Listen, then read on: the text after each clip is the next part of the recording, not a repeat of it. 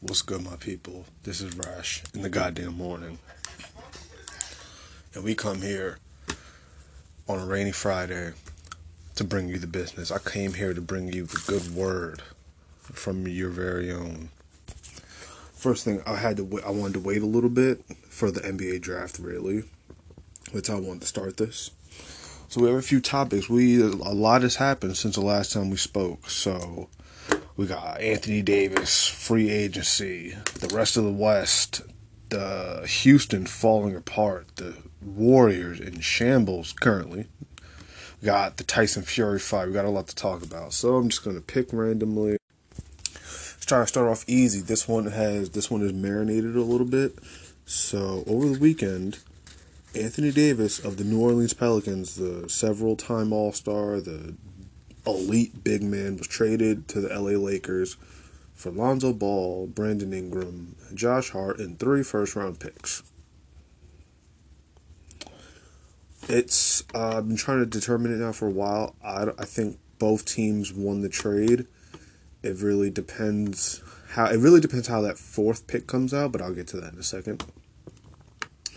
Uh, the Lakers they they won. This is a real double edged sword here. That's how I should put it.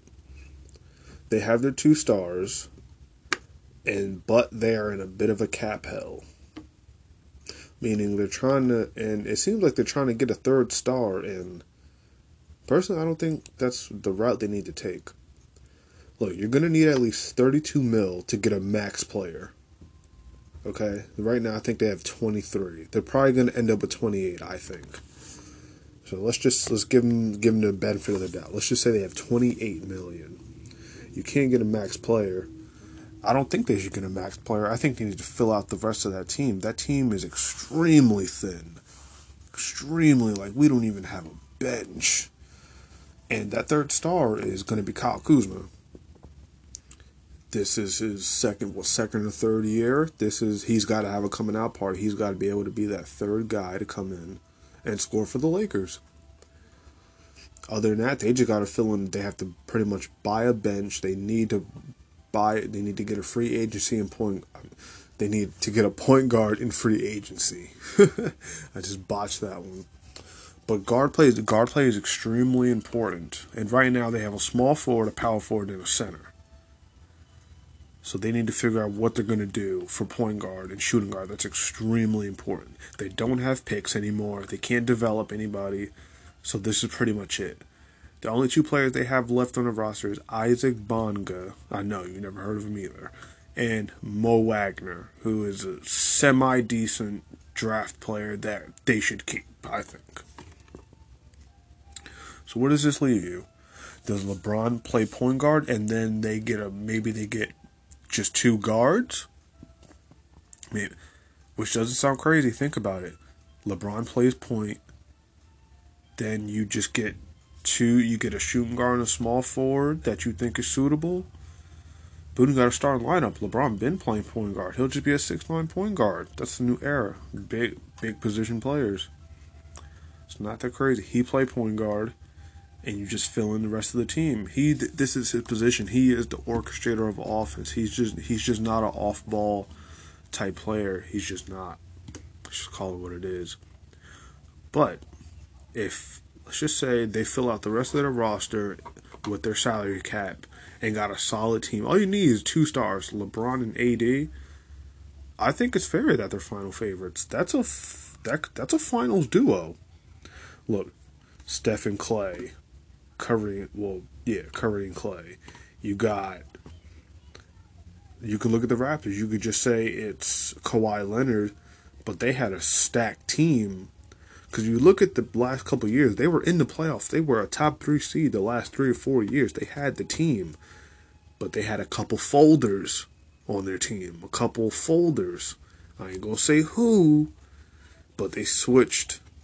They switched their team around, and they had a single star in Kawhi Leonard, which ended up winning them a championship. Now, I could argue that each game they had someone emerge as a second star. Game one, Pascal Siakam at 26. They lost game two. Game three, I think Kyle Lowry or VanVleet. Those those two in particular had really good ser- had a really good series. So overall, they have one star but a stacked team. So if you take a semi squad and put two stars on them, that's that's the it's the meta. That's what that's what we use in certain games, video games like Mortal Kombat. Like there's a meta. There's just a there's a setup to win. The setup to win in Mortal Kombat is to just grab, block. Do you got it? you you give it the fuck. There's there's a there's a script to win a title. In, in the NFL, it's draft and pay pass rushers and O linemen and quarterbacks. That's the meta. That's the that's the script to win a title. The, in New England Patriots, that's a script in itself on how to win a title. So teams are going to follow that title. The Warriors are the anomaly of that script. They had Curry and Clay. Okay, Draymond, defensive star, very good, very valuable player, but he's not a two-way star. He's just a mainly a defensive star.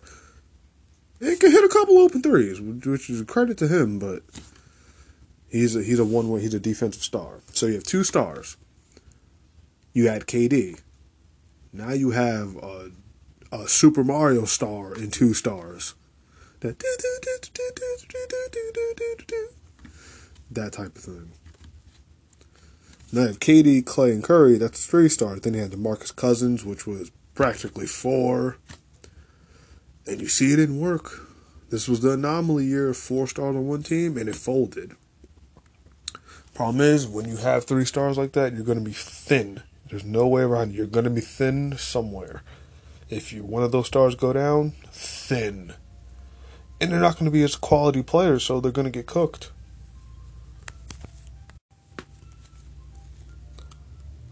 So now, now stands the AD LeBron LA for next year. But speaking of next year, Golden State, I consider Golden State is not going to be a real contender. They'll probably get to the playoffs with just Steph and Draymond if they keep Draymond. What they do in free agency is also going to affect how this league changes. So things I say today might be totally switched up come the summertime. But considering all things, I think Golden State's going to be out for a year as far as contending. Houston is in shambles right now. Houston is in shambles. James Harden and Chris Paul are erupting. It's the the foundation is literally melting before our eyes. It's getting worse by the day with these reports keep coming out. I think Houston's goose is cooked. Their goose is cooked. If you don't believe me, Kobe Bryant said you can't win with that style of basketball. In the way they perform late in games, they can't do it. They have to do like they just can't do it. They need to just I hate to say, it, but blow up the team. You got to blow that shit up. It's like nah, fam. And they that forty million dollars a year for Chris Paul is killing them. It is killing them. So just to give you a little bit of backstory, they re-signed him for forty million dollars a year, which is a hundred million over three or four years. At like I don't know how old he, 34 or 35. He just pulled his hamstring that year and didn't play in Game Seven of that Western Conference Finals game. So you know he's old. He literally just got hurt, and it kept him out of the most important game of your franchise. And you give him forty million a year, like fam. What you doing? What you doing? And you know who? You really know who won that deal? The Clippers. The Clippers. Clippers didn't have nothing. They got a little bit of cap help, a little maybe some trade assets from that Chris Paul trade and they built a good squad. They have a good they have, they pretty much are the Raptors without a star. Their team is constructed in a way like the Raptors. It's a good overall team. Lou Williams is your spark plug. Montrezl Harrell is a great player. Shai Gilgeous Alexander is a young point guard who's great. Pat Patrick Beverley, even if they don't keep him, they're still a good team. And Danilo Gallinari, who's a sharpshooter and they have a lot of cap space. Why not? I would say keep the sharpshooter and get a star. Now, let me bear in mind, I've been testing these theories out on 2K because it was like 2.99 one week. So I've just been playing around free agency. Like I don't even play the games. I literally just do free agency and just and just try and do shit. So those are okay. So the main breadwinners of this free agency, the big names are going to be the Clippers, the Nets because they have the second most cap space, and the Knicks, who are looking to rebuild, and who just got their man for the next several years. Uh, RJ, excuse me, RJ Barrett from Duke. Seem like they got their guy. The Knicks fans look, they seem to be happy. Trust me, I know how they feel. There's one in my house, so I know. He seemed to be in good graces, and now they have to try and get stars. Problem is, the main star they were going for is hurt. Kevin Durant tearing his Achilles, well, excuse me, rupturing his Achilles in the late stages of the NBA Finals. And Clay also tearing his ACL. Very unfortunate. Oh, speaking of which, I want to say this real quick. I don't want to hear nothing. I don't want to hear anything. And I mean anything about the Warriors being injured and how this shouldn't count. Because niggas was not trying to hear that when LeBron lost, even though he was up 2 1, and the second best player was Matthew Dellavedova. Let's move on. Now, KD and Klay are out for the year, both two marquee free agents. The Knicks were looking to get KD with something else. Other free agents, Tobias Harris, Jimmy Butler, I think he's a very viable free agent. He can be, I feel like he can be that one or two player that you need to carry your team to the championship. He proved in Philly. He's the guy they need late in the game. He's the guy. You got Khris Middleton, who's a sharpshooter who's going to be very sought after in this year's free agency for his ability. He's a he's a long guard. He's long and he can shoot and shoot quite well. Trust he's going to be big time. Boogie Cousins. He's had several injuries, but his services will definitely be needed this year. How much? I don't know. D'Angelo Russell, he well, the Nets can match his offer, but He's also a big free agent coming off a great year, the Nets' first year of playoff contention I don't know how long. So he's definitely looking to be, teams are looking at him as the guy trying to sign. And then we've got Kemba Walker, who's in a very interesting situation and is looming to sign back with the Hornets possibly, or test his, uh, or test his free agency. Personally, I don't know why the hell you were saying Charlotte, but you know what? I'm not Kemba Walker, and I don't got a killer step back, so I'm gonna just leave it at that. My step back ain't like his. Let's cover the draft real quick. Uh, the, I feel like first five rounds went as advertised. Zion Williamson, athletic freak, this monster esque built player out of Duke, to get drafted number one to the Pelicans. Him and Lonzo are going to be great.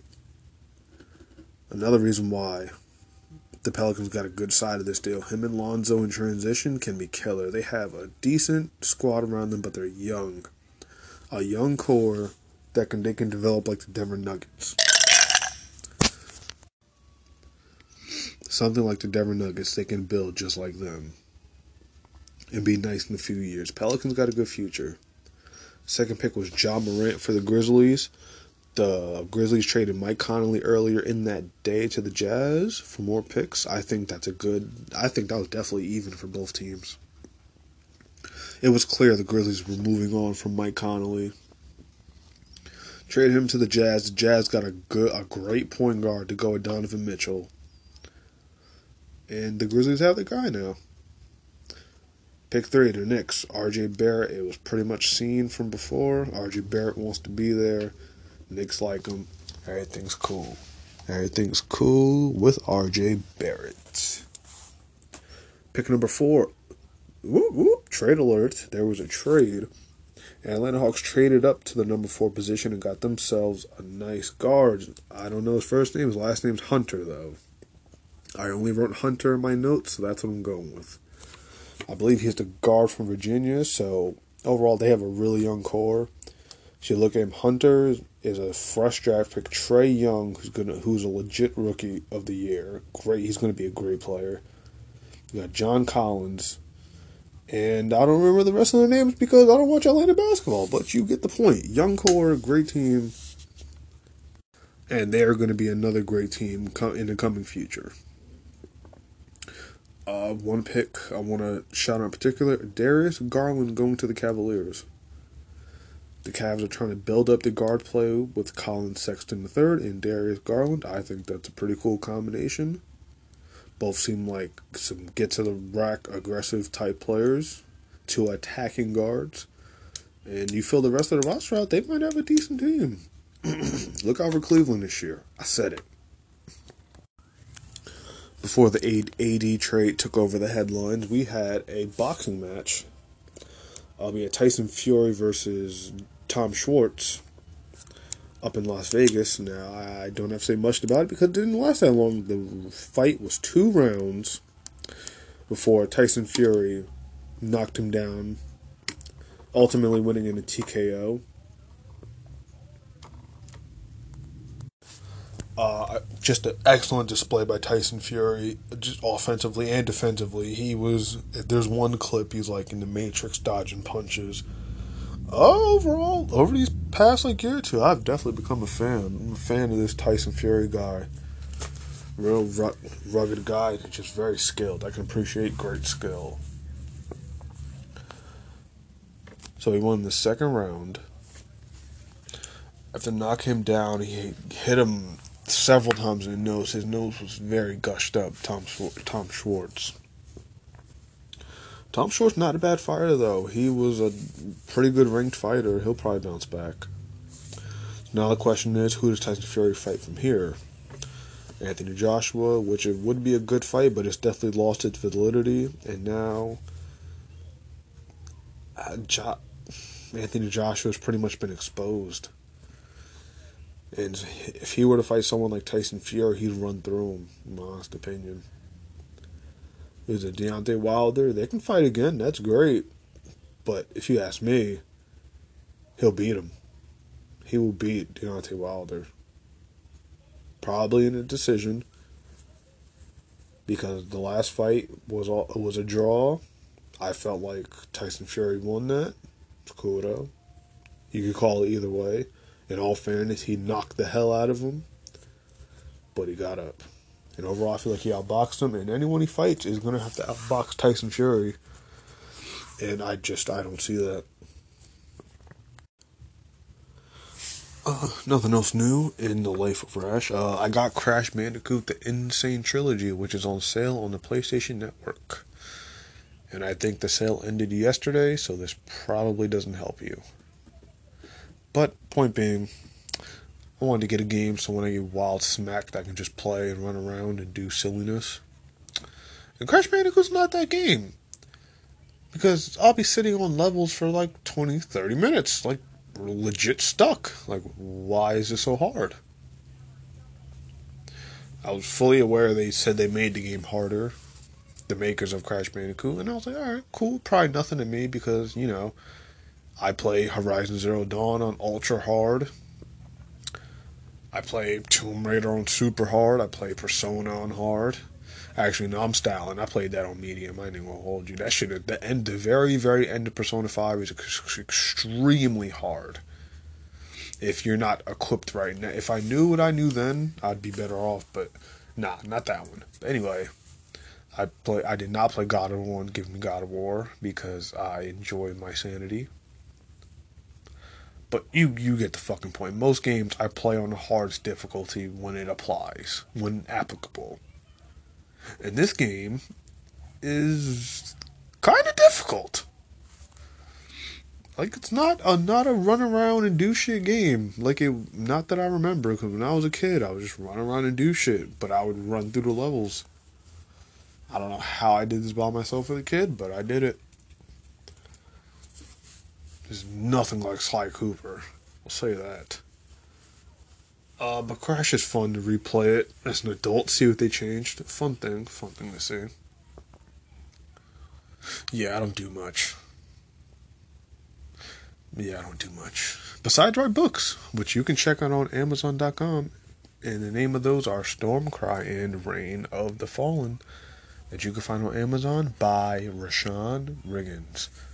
Two adventures, part of a series about a man trying to revitalize his fire, his vision in life, in a life of combat, in a life of will.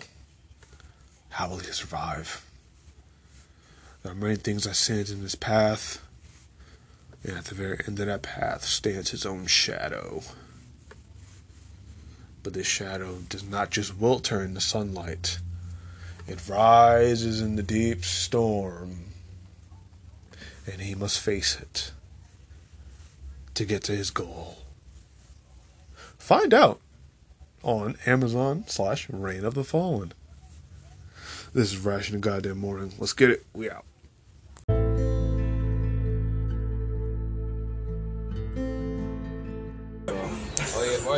Ladies and gentlemen, we're here at Markel Green on the midst of his championship game. Markel, do you have some words for us? How are you feeling t- on the on this day? Just ready to go get a ring and Yo, this shit fucking crack. play hard. My head big as hell though. That's it, man. Bring it home. That's all. Just ready to bring it home. It's always important to play hard in the championship game. Are there any challenges you feel like you face playing this particular team? Um, they um they've been around. They're a good team. Um, they know the game. So you know, Mario, I think we got with, with, pro- with proper preparation, you know, prevent poor performance. That's it. What do you feel like your performance in particular? How will that impact this game? If I can have a good game today, it'll impact the game heavily. Do you feel like you playing a good game will overall bring your team to victory? defensively, yeah, because defense wins championships. So definitely. That is most indeed, ladies and gentlemen. That was Markel Green with, with today's game. They'll be playing tonight for the championship, number one at safety. This is Rash with the interview.